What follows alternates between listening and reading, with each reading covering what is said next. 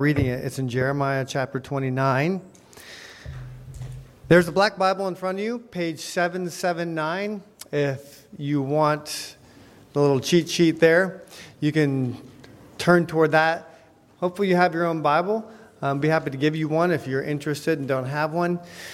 And I encourage you to keep, keep your thumb uh, on that page and, and take a look at it uh, this morning so you can refer back to it. So it's good to, good to look at have a few PowerPoint slides, but not too many today. So uh, go ahead and open up your Bibles, whatever you may have in front of you, to Jeremiah chapter 29, and that's page 779 again.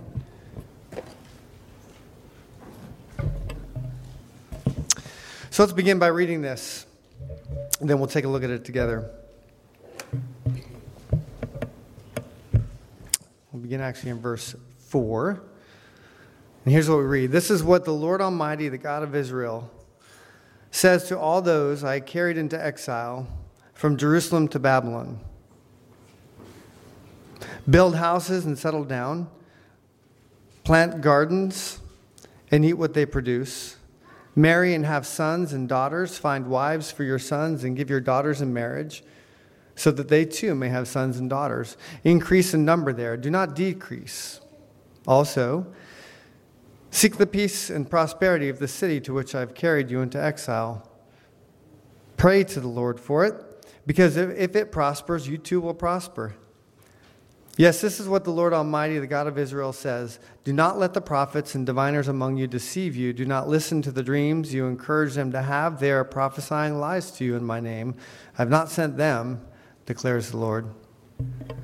This is what the Lord says When 70 years are completed, for Babylon, I will come to you and fulfill my gracious promise to you, to bring back to bring you back to this place. For I know the plans I have for you, declares the Lord, plans to prosper you and not to harm you, plans to give you a hope and a future. Then you will call upon me and come to me and pray to me, and I will listen to you. You will seek me and find me when you seek me with all your heart. I will be found by you, declares the Lord, and will bring you back from captivity. I will gather you from all the nations and places where I have banished you, declares the Lord, and will bring you back to the place from which I carried you into exile.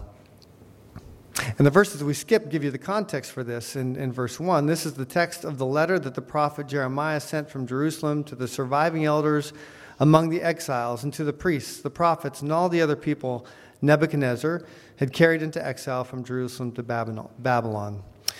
So that's what this is about. Here's a letter to these exiles. If you were here last week, you know that we opened up the book of Jeremiah as a church. Many of you are familiar that we are reading through the Bible chronologically. And now we're at this place where a lot of the warnings that had come to the people that if you don't return to me and don't walk in my ways, eventually you're going to be uprooted from Jerusalem, this place that had been promised to you, if you look back in Genesis, and you're going to be carried into exile to a, a, a city that throughout the Bible stands for everything opposite of God. You're going to be carried off to Babylon. You'll be in exile. And Jeremiah, as a prophet, he tells God's word to the people, sometimes not very popular. He's mis- mistreated quite a bit uh, along through the book, as, as you'll see as you read, who's going to declare to them this message. And he begins doing that before they fall to Babylon, and then actually during that as well. And soon they're, they're, they're taken away. The Babylonian policy was not to relocate everybody, primarily those who are going to be influencers so that they could enculturate them and begin making them sort of more Babylonian along the way, and some would remain back in that homeland as well. So this letter is written to those who've been taken off and have been robbed of their homeland and in a place that's very unsafe and known, unknown to them. This is a letter to those who are living in exile. And the theme seems to be, in general, as we read this entire message from Jeremiah is make the most of your time when you're in exile. I don't know how many of you experience this. I know we have some people from other nations here too. And perhaps you've been in a situation where you are relocated to a completely different culture. Maybe the language is different, the food is different, the policies and procedures, the government, what's expected of you. When you grow up in a particular culture, you have no idea how many things just you breathe in through the air, and then it's just the way things are until you go somewhere else. And the way things are for you are very, very different. I lived overseas for seven years, and I got to experience some of that uh, as well. It just, the way of doing things is very, very different. And it can be kind of difficult, especially if you're forcibly placed somewhere else. Most of us probably, if we've had an experience like that, decided on some level that we're going to go and do something different. These people did not have that choice. Now, I grew up in the Cold War era. I was born in the 70s, and everything in my life growing up was America versus Russia, the USSR. And it's just all the movies, all of the discussion, all of the fears were what are the, what's the Soviet Union going to do to the United States? Does anybody remember the movie Red Dawn? I have a vivid memory of that. Came out in my teens. Story of a high school out in Colorado, and they're just going to school one day, and you look up and there's parachutes dropping in. And the communists have arrived in this little mountain village in Colorado. And they're going to take over. This is the storyline of every, every one of these things, too. You know, they're going to take over and uh, make the United States. And so it's Patrick Swayze and others. They escape and they you know, go commando and they rescue everybody. And because if you're, you know, if you're from America, you're from the United States, you know, this is, this is our homeland. And somebody who's going to come in and invade us, we're going to rise up against them. Otherwise, we'll have to submit to everything they want, and we have no more control. And we'd be living in exile, even in our own country. Now, that's from an American perspective. Of course, we know that other nations have had that very thing ha- actually happen to them. Nobody wants that. You want the freedom, the safety, the security, the assurance that comes from living in a place where you know, hey, we can make a living, we can move forward, and we don't have to fear about the next generation. Our kids are going to be okay. That's why the suburbs were developed, right? A safe place for our kids. And that's understandable. Nobody wants to live in exile. And God has been warning his people that if you don't change your ways, this is what's going to happen. And we here get an inside glimpse, not only of the process, but now as it's transitioning, and the southern two tribes, Judah and Benjamin, the north have already fallen back in 722. This is 586. They're carted off to Babylon. And those people, imagine you're one of them who are being relocated to a place where you feel like you have no control, you have no certainty of the future, you have no idea what's going to happen next. Those are really uncertain times. How am I going to live during this time? Now, I want to suggest to you that that's probably not a bad way for us, just generally to speaking, if we're people who are walking with Christ about our time here on earth, even in places where we feel safe and secure as well. The, the Bible in the New Testament uses a lot of language. Peter says we're sojourners, we're just passing on to something else. There's the heavenly Jerusalem that we long for at some point in the future. Paul says we're citizens of heaven. I mean, obviously, we have a citizenship in a particular nation, but no matter what that is, there's a bigger city that, to which we belong, the city of God and we have a citizenship that's there. So we're informed by the practices of that kingdom, not just the nation where we live. Some people have tried to give terms like resident aliens to those who are followers of Christ, no matter where you happen to be. You reside there, but you're not really of that place either. In a sense, we're living even as if you're a follower of Christ in, in exile, as it were. I mean, this is not our final resting place. This is not the place where we really identify and belong, although it still informs how we ought to live. So I think there's a sense in which, as we read this letter and just take a, a, brief look at it, it's describing, if you're a follower in Christ, the way we can think about the communities in which we live. I, would also argue, from an existential perspective, an experience kind of expect, there may be a time in your life when you feel like you're living in exile. You have absolutely no idea what's going to happen next. Everything is out of control. Things are not going the way that you expect them to go and you feel like you're uncertain and unsafe. That's living in exile. That's the feeling, that's what it's like to live in exile. And so, in that respect, Jeremiah's words to those who are actually in exile becomes words to us, either who are followers of Christ or feel like we're living in that space as well. What do we do? And the big theme, of course, here, as I've already said, is make the mo- it's not to be wasted. Make the most of that time in exile. And he says specifically this a couple things. In verses 4 through 6, he says, Be productive. You know, wherever you happen to be, this is God's design. Isn't it interesting in verse 4 that he says, This is what the Lord Almighty, the God of Israel, says to those I carried into exile. Whose design is this? God Himself is orchestrating it.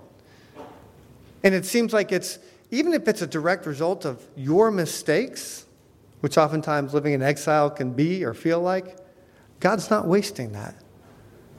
Make the most of that time. And here he says, don't fail to be productive. I mean, look what he, what he tells them to do build houses in verse 5, settle down, plant gardens, and eat what they produce. In other words, don't just sit there.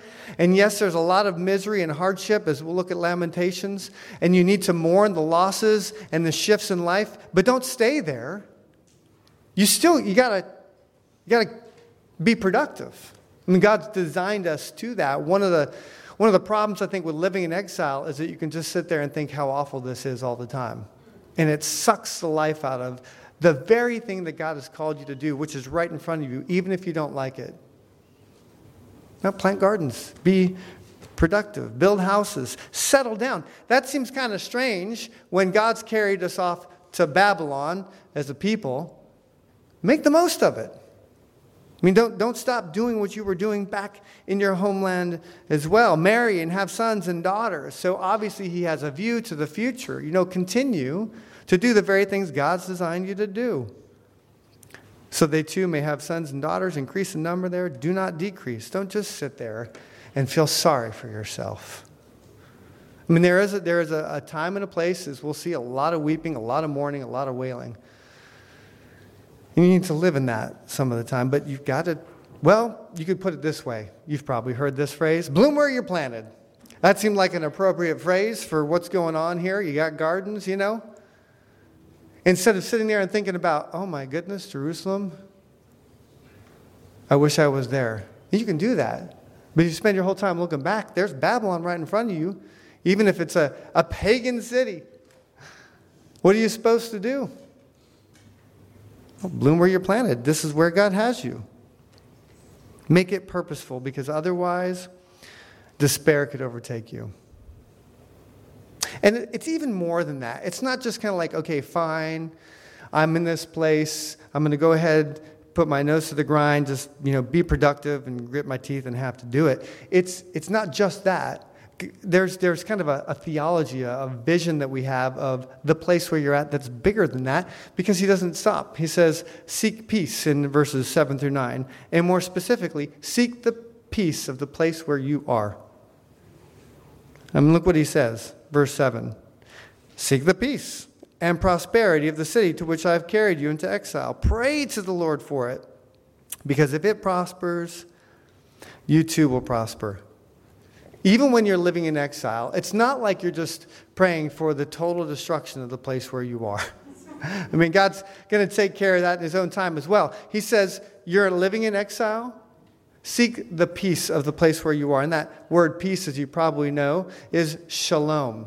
It's like seek shalom in the Hebrew. Shalom is a loaded term in the Bible, it's a huge attempt to describe the total package It's God putting back together a broken world. And you're supposed to seek that wherever you are. Yeah, it's like you look at the brokenness in the place where you are, whether it's your family or community, whatever, and you start seeking ways that you can begin patching that back together with where God has put you and the influence you have. And it could be just, just living quietly and working hard. One of the things I think we tend to do, you know, we say we're a follower of Christ and you're just going to a job and you're like, I'm just getting a job to get money. And that's true. It's a very practical function, but it's way more than that. You're not there by mistake. You have a unique opportunity in wherever you happen to be to, to leverage in such a way, like Peter says, live such good lives among the pagans that they're going to see how you respond to things and they're going to glorify God. They're going to say, wow, you People who identify with Christ and are going off to work ought to be hard workers. They should have integrity. I, as a chaplain for Mason City Police and Fire, um, they invite me to pray at City Council when I'm on call, which I was for this month. So just this Monday, I go and I pray at City Council. Um, interesting, you know, uh, mix there of church and state, and what does that look like? But there I am and they're asking me to pray.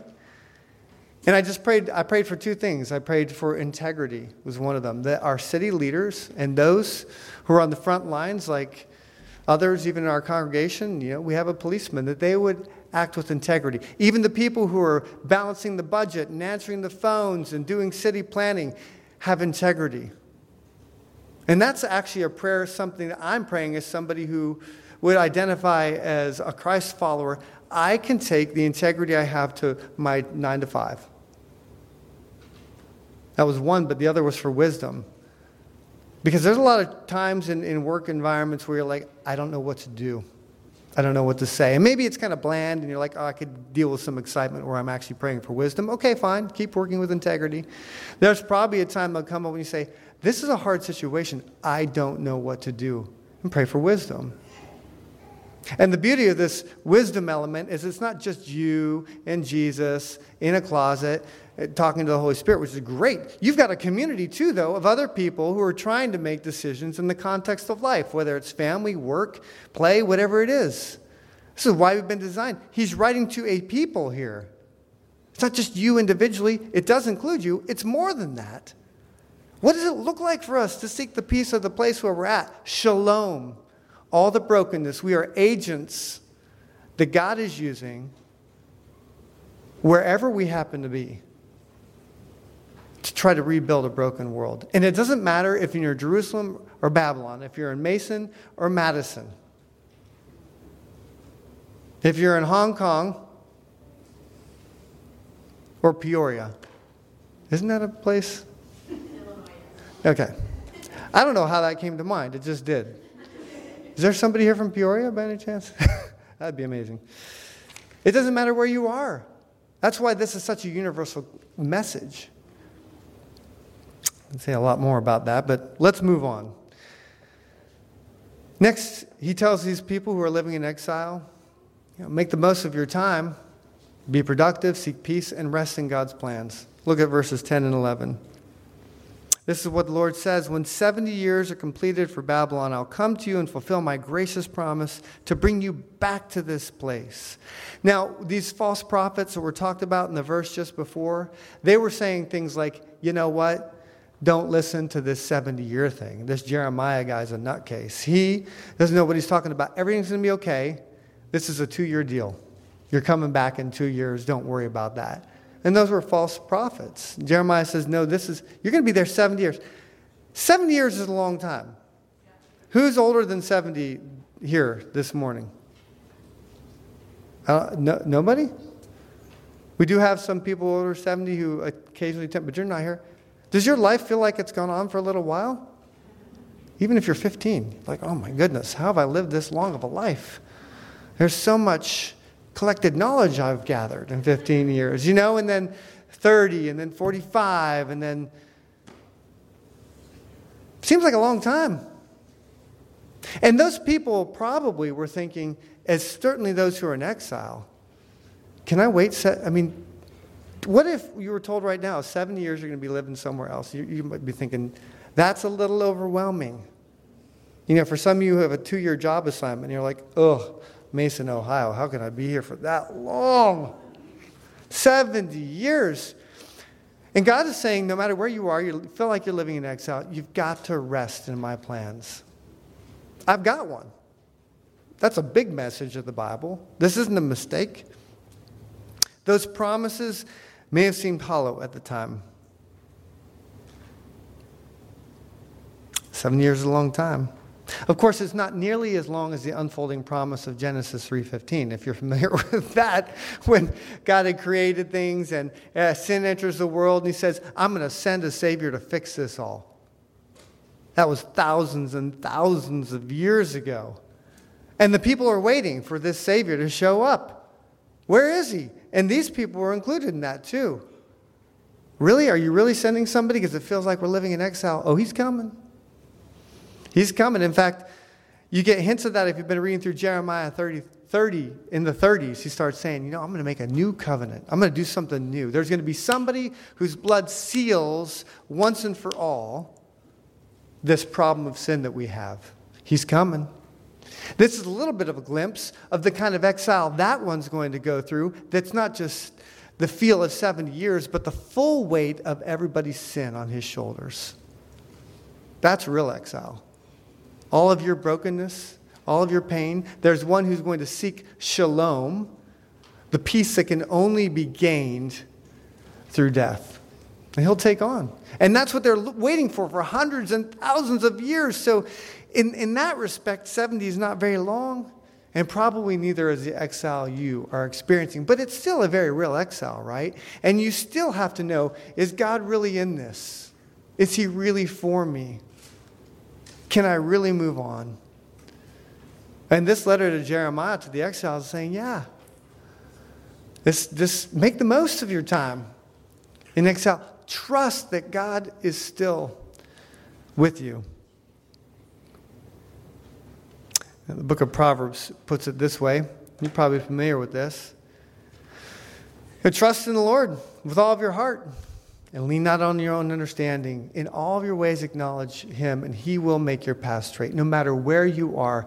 This is, this is a hard issue, like we talked about last week, where are you willing to say, even when you feel like you're living in exile, okay, God, I know you got this. And He gives a word of assurance here, and some of you are very familiar with this verse in verse 11. For I know the plans I have for you, declares the Lord. You may not know the plans that He has for you, but He does. And that's where you have to rest especially when everything around you is Babylon and you don't see any 70 years ending anytime soon. What do you do with that? When you're living in exile, you got to hear the word of a God who says, I know. I know the plans I have for you. There's a, there's a tapestry I'm weaving together m- much bigger than just you, but you're in it. I've got, I know the plans I have for you. And they're, they're good plans. I mean, at the end of the day, they're plans that are going to, though they are pressing and molding you, they're good. And that is something that only people who know Christ can rest in. Otherwise, you just don't know. There's no assurance. God's giving that word of assurance to his people. Plans to prosper you, not to harm you, plans to give you a hope in the future. You're living in exile, you have to know that word. And the last thing he says in verses 12 through 14, you're not just seeking shalom as something that's an objective out there, but you're seeking God Himself because He's the giver of it. Verse 12 Then you'll call upon me and come and pray to me, and I'll listen to you. You'll seek me and find me when you seek me with all your heart. I will be found by you, declares the Lord, and will bring you back from captivity. You know, it appears that these people needed to be stripped of all of their self reliance and all of their idolatry, worshiping something other than God who had called them to himself before they'd finally seek God. I mean, God's saying, you know, the, the problem is, I've been telling you, seek me, you won't listen, now you're in exile. Are you listening now? And of course, you can still say, nah, nah, nah, nah. But he's like, I'm calling you, even in this, to me. Are you willing to seek me now? I, am here to be found. It's kind of like the Acts 17 thing. There's no mistake. Everybody who's, you know, wherever you happen to live, there's no accident to that. Kind of like this Jerusalem to Babylon thing. Why? So that you'll seek him and find him. He's not far from each of us, he's there. It's Acts 17 saying the same thing here. Now, especially when you're living in exile and you're ripped of all your self reliance and all the things that you were building your life upon, you finally see these are just empty cisterns. They're broken, they're not getting me anywhere. You know, the thing about cisterns, and we talked about this last week, there's a picture of one, right? It's, it, they were designed to, to hold water. And over time, if they were not constructed right, they'll start cracking and the, the water will seep out. But even broken cisterns, I mean, the, the tricky part is they do hold some water. They just, it's so subtle, they're losing water and you just kind of fill it back up and lose, but they're, they're not working right. That's exactly like what, what the Bible calls an idol. It's a, it's a, sometimes it can be a good thing. And it seems like all is well, but it's getting stagnant. It's not this stream of living water. And you're constructing broken cisterns. And this nation had been doing that for years. And God is saying, until you're in captivity, apparently you're not going to take a hard look and say, I guess we've been doing this wrong. Maybe we should seek something else. This thing that's called the, the streams of living water. This God who knows me exactly, the things I wrestle with, the way I think, what's important to me. Because, like Jeremiah once said, I formed you and I knew you in your mother's womb. Who else but the creator and designer knows how you function? Where do you go when your car breaks down besides a, a mechanic? You might actually get the manual out and see and look and read first, like, oh, the people who made this, I guess they know what they're doing. You put oil in a car. Who knew? That's why it's, you know, fuming on the side. Replace the oil. Because they designed it that way. But of course, we in our broken cisterns know better. So we'll do it a different way. Eventually, it's going to catch up with you. And this is the message of Jeremiah on the whole. These two, you've turned away from God and you've created your own pathways. And you can do those, and they'll work for a while. Or you'll convince yourself they are. God says, Come back to me. I'm the one who you've been designed to come to. I'm the one who'll give you the full assurance that even in the midst of exile, you can still be productive. You can still rest in my plans. You can still seek the, the total good of wherever you happen to be. And you can still seek me.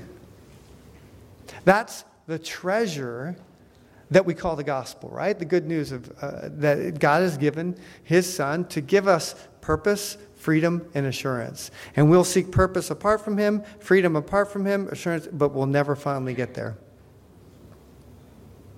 Now, let's say that you say, Yeah, I'm taking in that living stream of water. I'm like, I've said yes to Jesus, and He's in my life. Of course, you no longer struggle with broken cisterns, right? And you, you've got it figured out. It's I, one, one of the most striking uh, passages to me from this past week is in the book of Second Corinthians. We have this treasure in jars of clay. It's kind of a picture of a cistern. You've got cisterns, big ones, or you can even just like kind of smaller vessels that contain water. And the image, the picture here is that we, as God's people, are kind of like jars of clay. If you're going to construct something that is like really solid and is going to hold water really, really well, would you get a little pottery together and put some water inside of it? Uh, here, here, just jar of clay. I mean, I don't think so. You'd get some steel case and something with security systems that can't get in. And Yet God has chosen to take us, jars of clay, fragile. We are fragile. Does anybody realize how fragile you are? And if, if, if you think you're not, Okay? It just takes one wrong turn on a highway, one drunk driver coming your way, and it's you'll see just how fragile you are. I told, I, I told myself last night, I'm not going down that slip and slide. I've been there and done that too many times. My body doesn't respond the way it used to. but Olivia's so cute. and she took my hand. And I went down, and I have a swollen right ankle. It's just, it just I knew it was going to happen. I can walk better today. I'm a jar of clay. I'm just, I'm so fragile. And that's not just physically, but let's face it, emotionally and mentally too. We are so fragile. And if we think we're not, it usually takes one event to see that we are. And that doesn't disqualify us. Actually, it's not until we realize that that we qualify for the kingdom. That's what's so crazy about the gospel. Winetta read it earlier. God didn't come for people who think they've got it all together. Christ isn't sitting there eating with people who say, We've figured it all out. He comes to people who say, I'm a jar of clay. Are you sure you want to put this treasure in me? Yes. You're the perfect candidate. Because you know you're just a broken cistern. But those are the kind of people that I come and visit and hang out with and say, let's do this living in exile together. And we'll, we'll make sure we don't waste any of it. Treasure in jars of clay. Why? To show that the surpassing power, anything we happen to do that turns out to be actually more than we could have expected on our own, what's that coming from? It belongs to God, not to us. We are part of that program. We matter, but at the end of the day, to God alone be the glory. He's the one. He's, we haven't saved ourselves. See, broken cisterns are the convincing ourselves that we can do it on our own. We can save ourselves. Until we say no, we realize we can't. Well, God's going to let us continue in that way. But once we say yes, then that power, any of it that we have, we're going to be able to say to God alone be the glory. That's what Paul said. If I'm going to boast in anything, it's not going to be in my academic accomplishments, my um, financial stability, my you know chiseled frame and six packs abs or anything. It's going to be in, in, the, in the cross of Christ. It's the only thing at the end of the day I have the glory in. And unfortunately, a lot of us don't get there until we're stripped of our self reliance and say, I see I have nothing to add here. And then He refashions us in something new. It's not that we cease to be who we are. When we come to Christ and say, I'm a jar of clay, it's that we truly become who He's created us to be. And now we have purpose, we have freedom, we have assurance, even if we're living in exile. And that seems to be the message that Jeremiah is saying to these people. Now, as we move forward and we continue on, and we're going to get to Lamentations, I'm afraid there's not a lot of happiness in it. There is a lot of sadness and mourning. And part of part of living in exile is embracing the sadness of where you are, learning to, to mourn. And that's okay. But God says, I'm not even wasting that. We can't, can't ignore it. We got to do it. This too is for me. When we